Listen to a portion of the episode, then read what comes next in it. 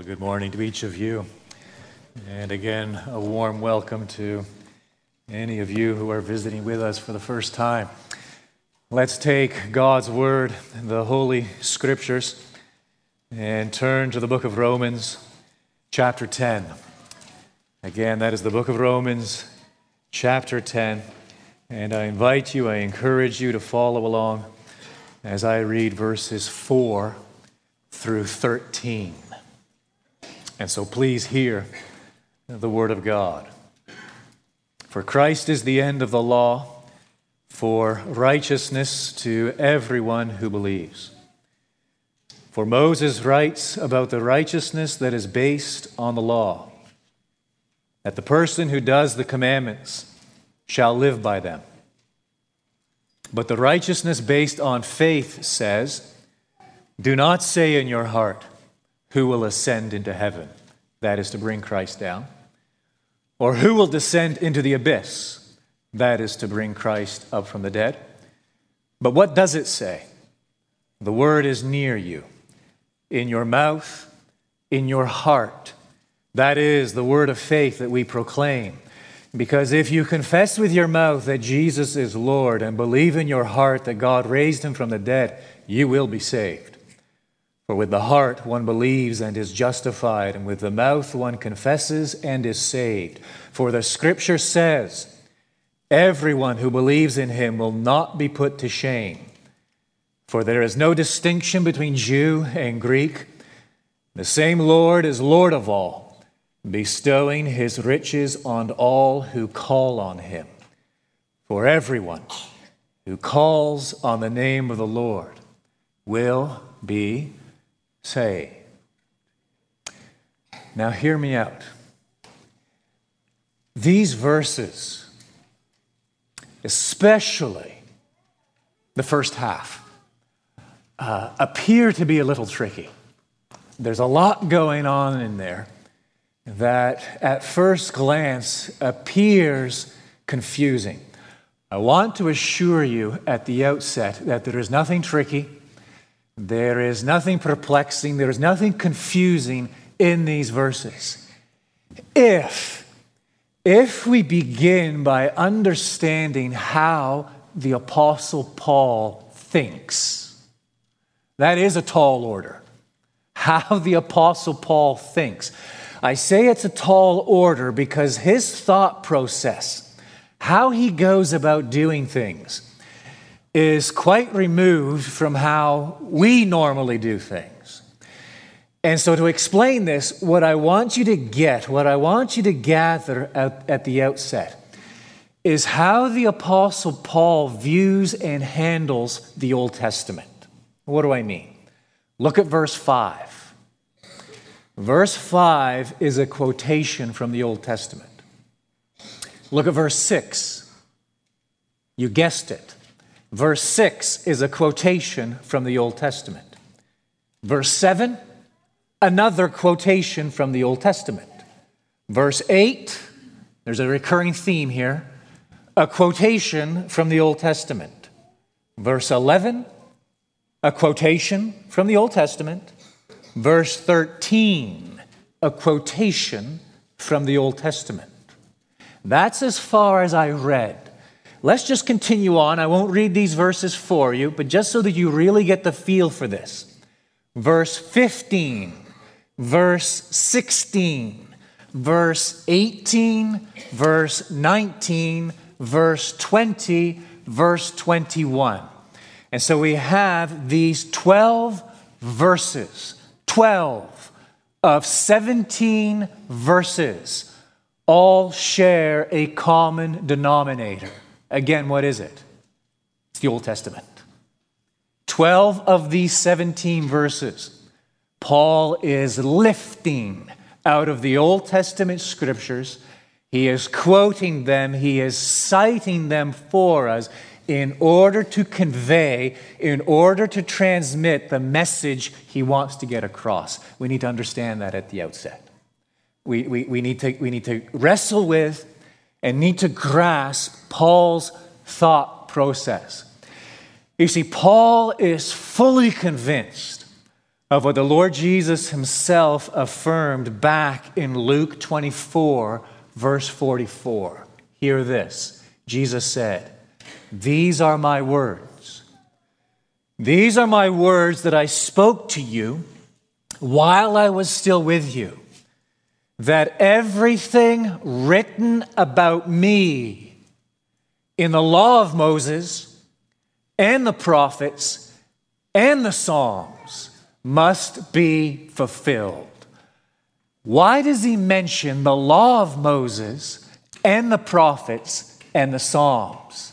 This is extremely important. You look at our Old Testament, 39 books. It's divided into five sections in the Christian Bible. The Hebrew scriptures, and this predates the days of Christ, the Hebrew scriptures were divided into three sections. You just guessed it. The Law of Moses, the Pentateuch, the first five books of the Bible, the, the, the, the prophets, and the Psalms, also called the writings. And so the Jews held to a tripartite division of the 39 books of the Old Testament. You can go back and you can look at those lists predating the Lord Jesus Christ. And they are the same books we have in our Old Testament. The order, we have rearranged them, but they're the same books. The Jews, a tripartite division. And so, what was the Lord Jesus? The incarnate Son of God doing when he uttered those words in Luke 24? He was confirming the validity, he was confirming the authority and the sufficiency of the Old Testament. Moreover, on top of that, what was he confirming? Simply this that entire Old Testament, the law, the prophets, and the writings, or the Psalms, they testify of me. They only have one theme, they only have one subject the Lord Jesus Christ. That is the framework in which the Apostle Paul operates. It is, the fa- it is foundational to his thinking. Just glance back, go all the way back to chapter 1.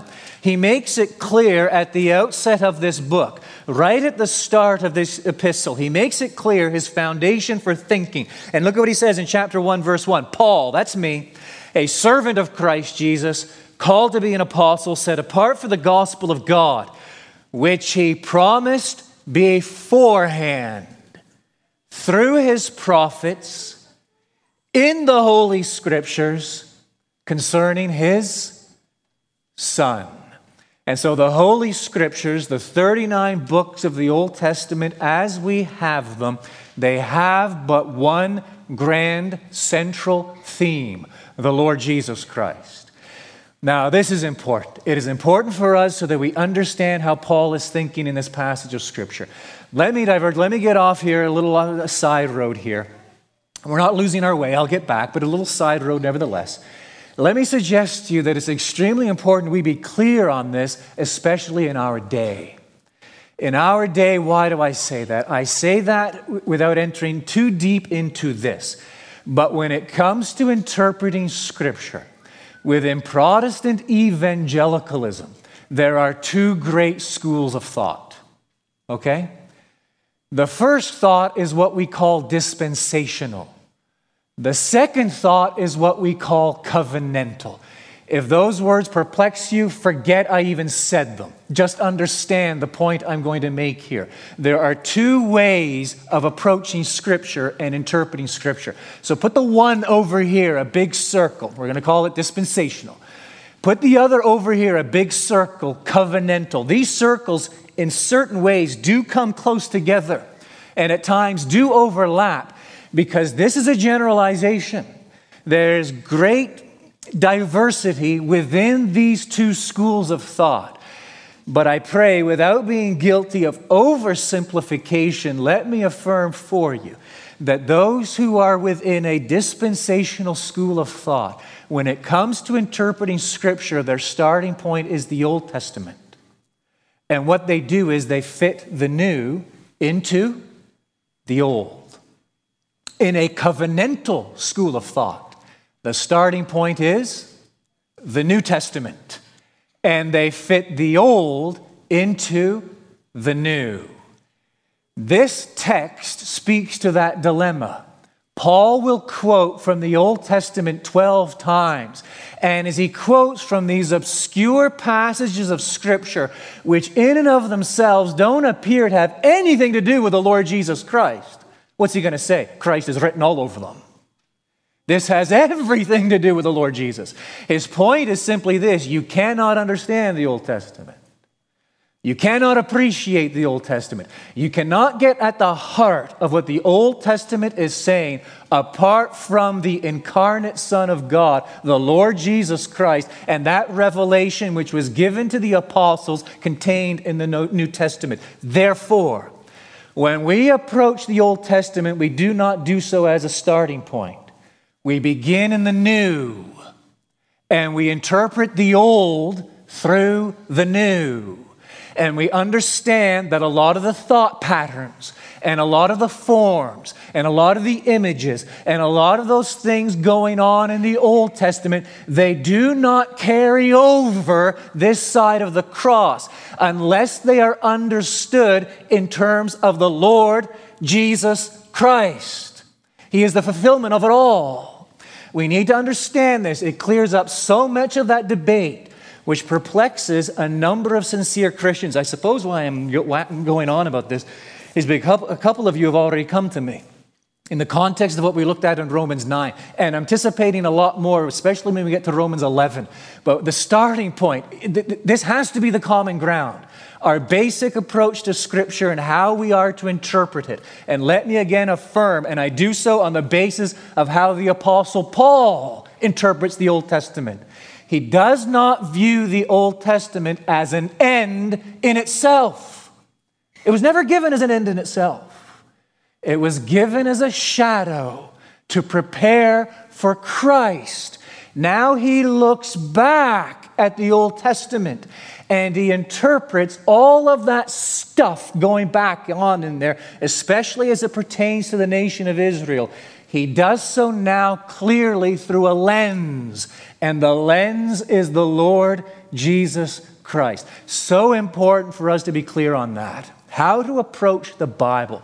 So important for us to be clear on that so that we can get inside Paul's head and understand why he quotes 12 times from verse 4 to verse 21 and why, in particular, he turns to places like the book of Deuteronomy, the book of Leviticus, Joel. Well, doesn't that all have to do with Israel? What's Paul's point? No, it does not.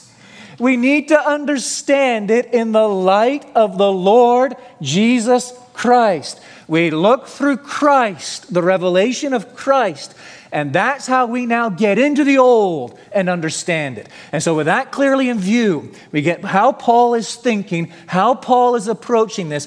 What is he doing in verses 4 through 13? Now, this builds. It builds on what we considered last Sunday. Last Sunday, I gave you four facts. Four facts which emerge more or less from chapter 9, verse 30 through to chapter 10, verse 3. Here they are. I've written them out in your church bulletin, right there in the sermon notes. You have them, no excuses. Here I'm going to state them. And we need to be clear on this. This is the starting point then for picking up in verse 4 and understanding what Paul is transitioning into now. Here is fact number one the Jews, remember, he's trying to explain Israel's unbelief. Here's fact number one the Jews possess zeal without knowledge. He says that in verses 1 and 2 of chapter 10. The Jews are a, very enthusiastic bunch. They're a very religious bunch, but it is ignorance. It is complete blindness. It is a zeal. It is an energy. It is an enthusiasm void of knowledge. That is fact number one. Fact number two is this the Jews are ignorant of what God really wants. He makes that clear back in chapter 9, verses 30 through 32. What do the Jews think? How do they perceive things? How do they view the way of salvation? Simply as follows They think the law is something they must do and can do. That's what they think. They think the law is something they must do and can do. They think they're actually saved on the basis of their works. And so they have misunderstood what God wants. They think God wants them to obey the law as a means of salvation. They're ignorant, this is the third fact, they're ignorant of what man really needs. This brings us back into the 10th chapter, verse 3, also verse 4. They're ignorant of what man really needs. They are determined to establish their own righteousness. What they do not understand is that they need a righteousness outside of themselves. They actually need someone else's righteousness. They are unable to fulfill the law. They are unable to obey God. They are unable to work for salvation. They are unable to establish their righteousness, their own right standing in the sight of God. What they need is someone else's righteousness. They need God's righteousness. And this is the fourth fact. Owing to their ignorance, the Jews stumble over Christ. And so we have that wonderful prophecy back at the end of chapter 9. The Lord Jesus is compared to a rock. And so there you have it, this great rock. And there is this terrible flood, this torrent, this torrential downpour, God's judgment. Are you clear on the imagery? You've got this flood, the waters of God's judgment, and you have a rock. You have two choices. Choice number one is this get on the rock. That's choice number one. Accept God's righteousness in the Lord Jesus Christ as your only legal standing before God. Believe in the Lord Jesus. Rest in the Lord Jesus. Turn your life over to the Lord Jesus and stand upon that rock. And standing upon that rock, the flood waters of God's judgment cannot, will not touch you. Second choice is this ignore the rock. Try to swim against the flood waters of God's judgment. Try to establish your own righteousness. And you know that rock? Rather than a refuge, you know what it becomes? The thing upon which you will be destroyed the Lord Jesus Christ Himself. Rather than being a rock of refuge, He will be a rock of destruction. And the flood waters of God's judgment will thrash you against Him. That is the choice. Two ways set before man. Try to earn it yourself. Try to establish your own righteousness. Try to face God's wrath, God's judgment on the basis of how good you think you are. And you will stumble over the stumbling stone, the Lord Jesus Christ, and he will actually become a rock of offense. And you will be judged by him. Or understand your sinfulness. Understand your inability to keep the law. Recognize your complete inability to establish your own legal standing in God's sight. And please, I pray, get on the rock. Stand upon it, rest upon it, grab it and cling to it and hold on to it for all you are worth. And that rock will not be moved when the floodwaters of God's righteous indignation is poured out upon humanity. Those are the four facts concerning Israel's unbelief. Now, beginning in verse 4, really in verse 5, what is Paul doing? He's building on that. I think he's basically answering this question Look, can we blame the Jews? can we blame them for thinking God wanted them to obey the law as a means of salvation? Can we blame them for thinking that their salvation was ultimately contingent on their performance under the law? Can we blame them for thinking that God actually required them, commanded them, demanded of them that they establish their own righteousness on the basis of the law? Can we blame them? Can we blame them? That's how most evangelicals actually think the Jews were saved in the Old Testament. Forget the Jews, so many evangelicals are confused about this. Well, that's how they were saved in the Old Testament, doing their best under the law. No, they were not. No one has ever been saved doing their best under the law. Justification has only ever been by grace alone, through faith alone, in Christ alone. But the Jews, can we blame them because they were given that law?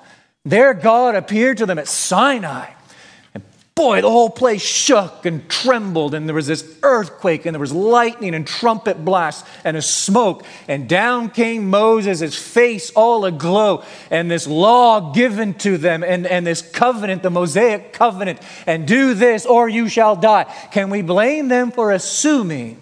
Can we blame them for concluding? Well, I guess we're on our own. It's up to us to do our best. It's up to us to try to obey the law in order to establish our righteousness? Paul's answer to that question is this you betcha. You bet you can blame them. They completely misunderstood. Completely misunderstood. How does Paul now go about proving this? Two quotes. You'll see it in the sermon notes. Quote number one, quote number two. Two conclusions. Conclusion number one Conclusion number two. So we begin with the first quote. It's simple enough. Verse 5. It's out of Leviticus chapter 18, verse 5. For Moses. So let's go to the big guy himself, Moses. Moses writes about the righteousness that is based on the law. That the person who does the commandments shall live by them. And so there is a way to be saved by keeping the law, hypothetically speaking that if you were able to obey the law perfectly, you will be saved. But in giving that law and putting that before the nation of Israel, God was not revealing what they could do.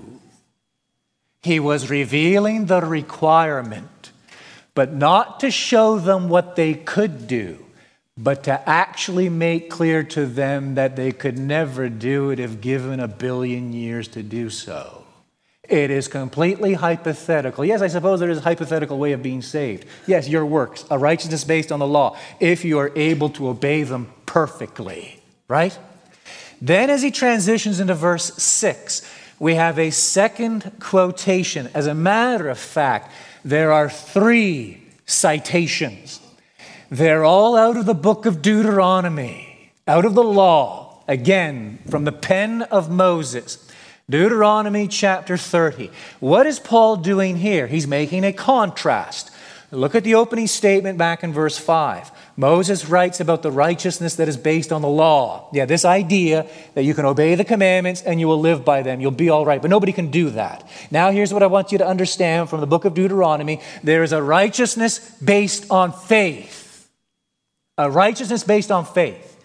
And then he makes these three citations from the book of Deuteronomy to prove it. What's he trying to do by proving it? First of all, he wants to show the Jews that they misunderstood Moses. They misunderstood Moses when they concluded that the law was given to them as a means of salvation a way by which they could work, they could perform, and establish their own righteousness. When they thought like that, they were wrong. And so that is what he is proving now, going back to the book of Deuteronomy, chapter 30. This is complex. It doesn't have to be, but it's complex because we're not that familiar with the book of Deuteronomy. Let's be honest. We didn't spend much time in it in our devotions this past week, did we? Deuteronomy chapter 30. What's going on? Now, get this the book was written when? Before the nation entered into the promised land. It was written before the nation even entered the promised land. In Deuteronomy 30, what does Moses prophesy? Word of the Lord. You're going to blow it. He says it right there in Deuteronomy 30. When the Lord curses you, and, and when the Lord disperses you among the nations, it's going to happen. Right there in Deuteronomy 30. Before they're even in the land, it's over. We all know what's going to happen here. God is going to curse you. God is going to disperse you among the nations in judgment. Moses establishes three things. First, God tells them, he makes it clear in Deuteronomy 30, you are a rebellious people. He says it right there in Deuteronomy 30. He makes it very clear in that same context that they dare not rely on their own righteousness. He says it there in Deuteronomy 30. And he makes it clear, God tells them that he himself, if they're going to be saved, he himself must circumcise their hearts.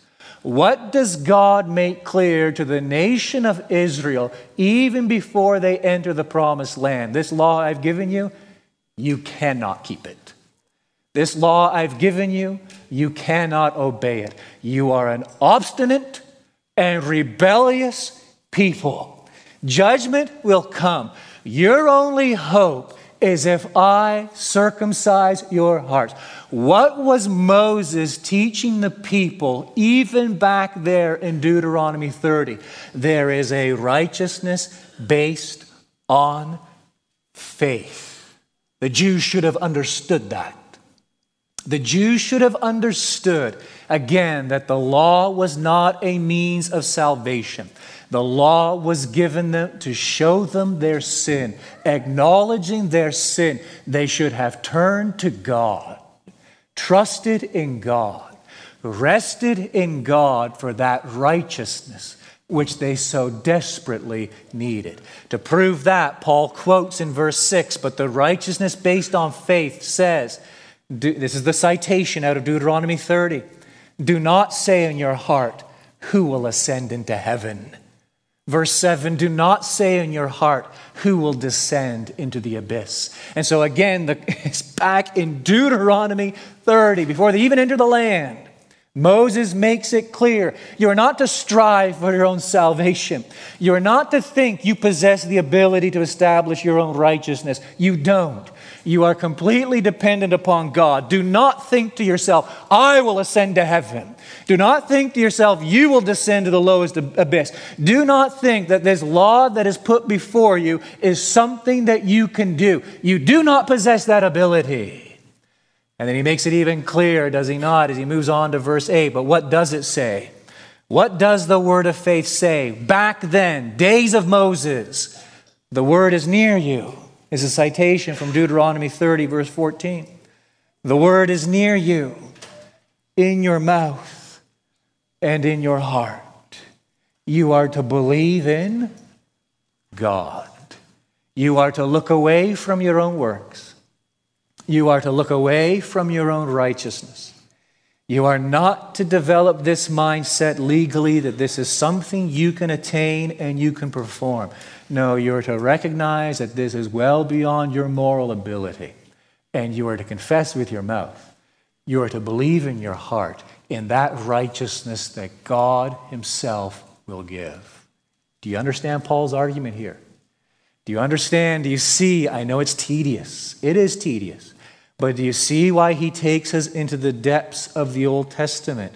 It's for this very simple reason. He's trying to prove this basic premise. Can the Jews be blamed for thinking they could obey the law? Yes, because the gospel was preached to them back in the days of Moses. The gospel was preached to them, proclaimed to them back in the days of Moses that salvation is by faith alone. And no one establishes their own legal standing before God on the basis of their performance, but is completely dependent upon God's grace to grant that legal standing to them. That's the first thing Paul is doing. The second thing Paul is doing, he is brilliant. Absolutely brilliant. What can we expect? He's inspired by the Spirit of God, but he's brilliant. Did you notice? after each of those three quotations, there is something in parentheses. And each of those parenthetical remarks begins with the expression, that is. You see it there, at the end of verse 6, in parentheses, that is. End of verse 7, parentheses, that is. End of verse 8, in parentheses, that is. What's he doing here? You see, not only is he showing the Jews that they've misunderstood Moses, he's now showing the Jews that Moses was speaking of the Lord Jesus Christ. Isn't that remarkable? In such an obscure passage like Deuteronomy 30, all law and terror, terror.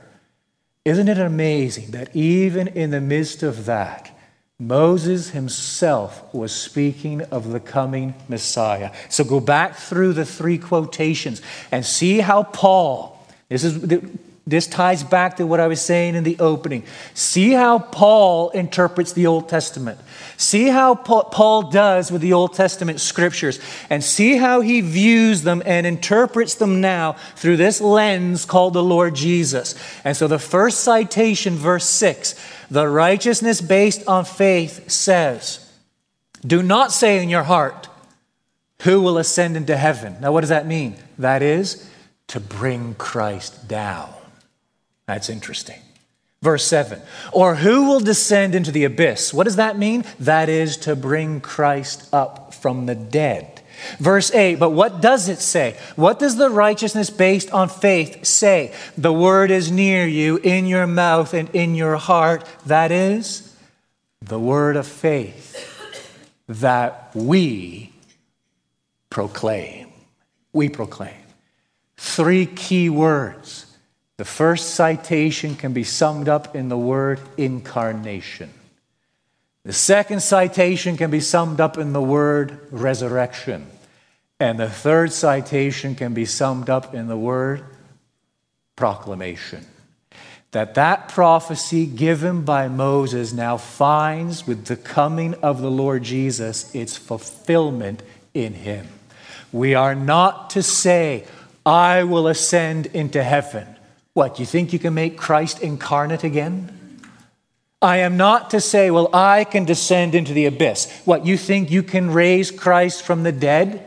You think what God requires of you is something you can actually perform? You think, let me get this, you actually think you can do something greater than the incarnation of the Lord Jesus Christ, the resurrection of the Lord Jesus Christ, and everything in between. Is that what you think? No, do not say to yourself, Who will ascend into heaven? Do not say to yourself, Who will descend into the abyss? Understand this the Lord Jesus Christ has already ascended, having descended by virtue of his incarnation. Understand this the resurrection of the Lord Jesus Christ marks God's acceptance of Christ's work on your behalf. Now, proclamation, understand this the word is near you. It's in your mouth and it's in your heart, says Paul. That is what we've been talking about the word of faith that we proclaim. So, can we blame the Jews? Yes, we can blame the Jews. We can blame them for two reasons. One, they misunderstood Moses in the first place, way back in Deuteronomy 30. Secondly, now that Christ has come, they failed to understand their own scriptures. You see, they still think the Old Testament is an end in itself.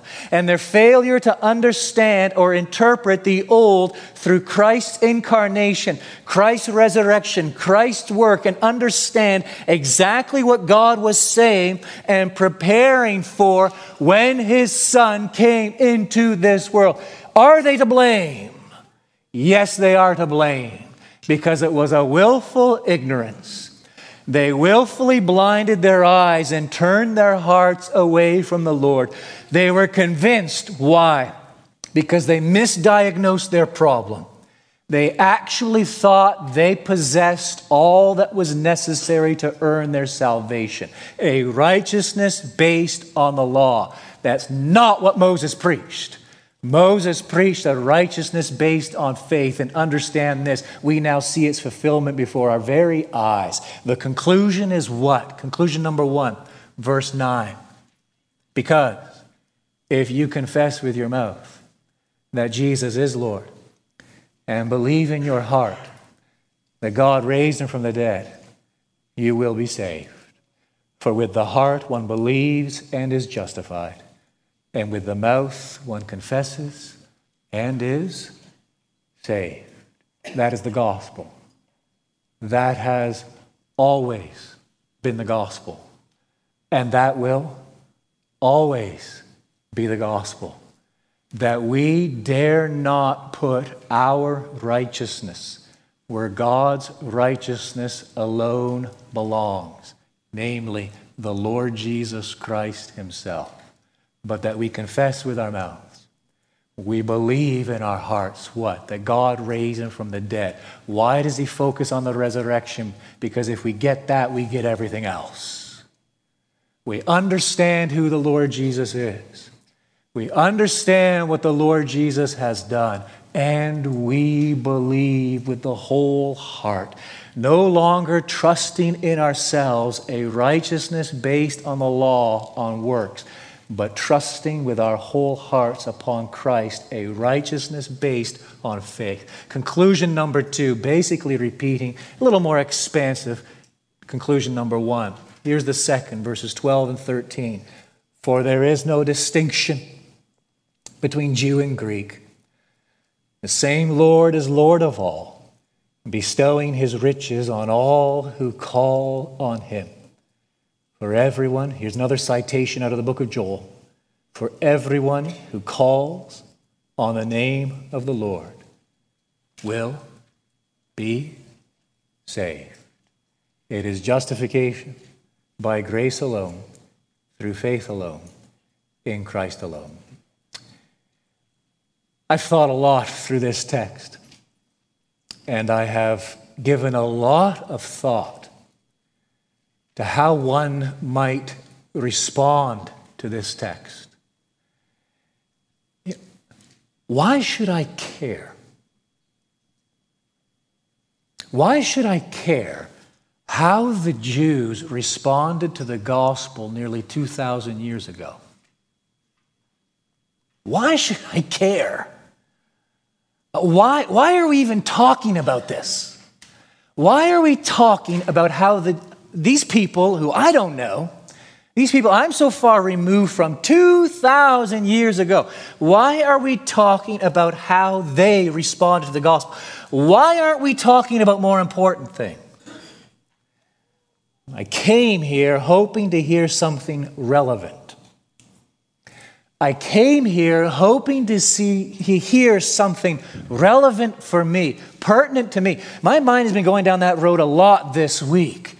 And the more I have immersed myself in, yes, a, a complex text at times, the more convinced I have become that this is a message, this is a text, and in particular, the example that Paul displays before us of Israel's unbelief from 2,000 years ago is a message of extreme relevance for us today.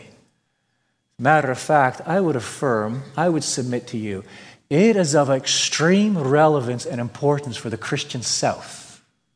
The Christian South. It is extreme importance and relevance for the overchurched and the individual who thinks they know everything, but somehow Christ has escaped them. You see, it gives us this perspective. You see, in Israel, I see myself. I hope you see yourself in Israel. And the fact that we have this tendency, just like the Jews of old, we have this mindset. That could be us. We have this mindset that we just will not let go of. That somehow God's acceptance of me in the final analysis will be based on something in me that sets me apart, marks me as different from everyone else. That still in my belly there lingers this notion that just will not go away, that God's acceptance of me is based on me. And it arises from the fact that we've completely misdiagnosed the severity of our problem and the sin that plagues us. And what exactly is our standing before a holy God? And rather than clinging to the rock, the Lord Jesus Christ, many of us pay simple lip service to the gospel, live as we please, and in actual fact, without realizing it, are swimming against the tide of the floodwaters of God's judgment. So let me make this perfectly clear. That has been what I have striven for this past week as I've thought in terms of application. Let me make this perfectly clear by affirming five truths of why this matters. And why I pray these, these, these, truths and what Paul is doing here as he delves into the Old Testament, why, why this must be crystal clear in our mind's eye and in our hearts. Here's the first truth. I want you to grasp this. God has done everything in Jesus Christ. That comes out of verses 6 and 7. That's all he's saying there. You want to boil it down to a simple phrase? There it is. God has done everything in Jesus Christ. Hear the words of the Lord to us on Judgment Day as Christians I accept you. I forgive you. I have declared you righteous in my sight, and I have done so on the basis of my Son's righteousness. Only his righteousness justifies in my court. That is it. The Son gets all the glory, folks. If you want some glory, get over it. The Son gets all the glory. The only reason we'll be standing there is because God has done everything in the Lord Jesus Christ. Christ is the end of the law. Look at that statement in verse 4. He is the end, the fulfillment of the law for righteousness to everyone who believes. He has fulfilled its duty, what God demands of you because you can never do it, and He has fulfilled its penalty when He bore our sin upon Calvary's cross. Oh, crystal clear, I pray. Here's the second truth God does not God does not require anything monumental from us. Who will ascend into heaven? Who will descend into the abyss? God does not require anything monumental from us. The gospel. The gospel is not about what we can or cannot do, but about what God has done for us. He requires nothing monumental from us. Third truth is this comes out obviously verses 8 through 10. God commands us to believe in Christ. Commands us to believe in Christ. What does it mean to believe in Christ? We entrust our whole self. That's the heart. Don't think of that heart beating in your chest. Don't even think of the heart as we often equate it with emotions today. In a biblical mindset and biblical categories, the heart is simply the whole self, everything about you, yourself, your entire being. We entrust our whole self to God. We transfer our trust from ourselves to God. I put John Owen's little quote there in the sermon notes. It's beautiful. Here it is Faith receives Jesus, looks to Jesus, comes to Jesus, flees to Jesus, leans upon Jesus, trusts in Jesus, holds to Jesus, and rests upon Jesus. In terms of the context of this passage, faith gets on the rock, doesn't it? Please understand this. It doesn't do you any good knowing the rock is there. That's the Christian South. Millions know the rock is there. Millions actually even assent to the fact that the rock is there, the Lord Jesus, and died on the cross for sinners. That won't save you either. Simply knowing it is not going to do you an ounce of good. Simply assenting, well, I agree with that, that's not going to do you any good, friend, either. What must you do? You need to get on the rock. You need to trust in the rock, rest in the rock, embrace the rock with your whole self. That is what it is to believe in the Lord Jesus Christ and confess with the mouth that Jesus is Lord. Oh, God commands us to believe in Christ. Fourth truth is this God hears everyone who calls on him. That's beautiful. Look at verse 12 again. There's no distinction between Jew and Greek. The same Lord is Lord of all, bestowing his riches on all who call on him. I think we can sum that up as follows Whatever your background right now, whatever your background, whatever yesterday was like, whatever your past year has been like, whatever your past 10, 20, 30, 40, 50, 60, 70 years have been like, whatever rows you've been down, whatever mud you have waddled in, whatever mire you have involved yourself in, whatever sins you have committed or things you have omitted that you should have done, whatever your background, understand this. If you call upon the Lord, He will be merciful. All who call on Him, whoever, says the Lord Jesus, whoever comes to me, I will never what? I will never cast out. He receives all who come to him. Oh, understand that, please. God hears everyone who calls on him. And the fifth truth is this God bestows his riches on all who call on him. That's straight out of verse 12. Bestowing, the last part of the verse, bestowing his riches, his wealth on all who call on him. What kind of wealth is that? He pays all my debts. He satisfies all my wants. He meets all my longings. He carries all my burdens. He sanctifies all my afflictions. He subdues all my fears. He defeats all my enemies.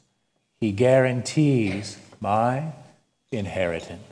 He bestows he pours out, He lavishes the riches of His grace, His mercy upon all who call on Him. That is the gospel. That is the gospel Moses preached in, yes, the forms and patterns of his day. That is the gospel the Lord Jesus preached. That is the gospel the Apostle Paul preached. That is the gospel we preach. That if you confess with your mouth Jesus as Lord and believe in your heart that God raised him from the dead, you will be saved. Here is truth. Why should I care about this? Here is truth to make you wise. Here is light to guide your way. Here is hope to calm your fear. Here is joy to ease your sorrow. Here is water to quench your thirst. Here is food to satisfy your hunger. As we'll sing in just a few moments, O fount of love divine that flows from my Savior's bleeding side, where sinners trade their filthy rags for his righteousness applied. Mercy cleansing every stain, now rushing o'er us like a flood. There the wretch and vilest ones stand adopted through his blood. I'll say it again. And I pray for believers that you will hear this, take it to heart, and be encouraged in heart. For unbelievers here, I pray God will give you eyes to see and a heart to receive if you confess with your mouth Jesus is Lord and believe in your heart that God indeed raised him from the dead, you will be saved. Our Father, we praise you for the gospel. We praise you for the good news of salvation in the Lord Jesus. We praise you that we can turn away from ourselves. We can look away from all our efforts, feeble efforts. We look away from all our strivings, vain strivings. We can look away from our own perceived, skewed perspective, our righteousness, our obedience, and we can rest in that rock whom you have provided, the Lord Jesus Christ. We pray that as Christians, our faith might be renewed and invigorated this day, and you would beckon us to look heavenward, homeward, to Christ our Savior. And for unbelievers in our midst, we pray that you'd be merciful. Show them their sin, show them the glories of Christ's cross and show them your abundant mercy that will flow, your riches that you will bestow upon all who call upon your name. It is in the precious, and matchless name of Christ we ask it. Amen.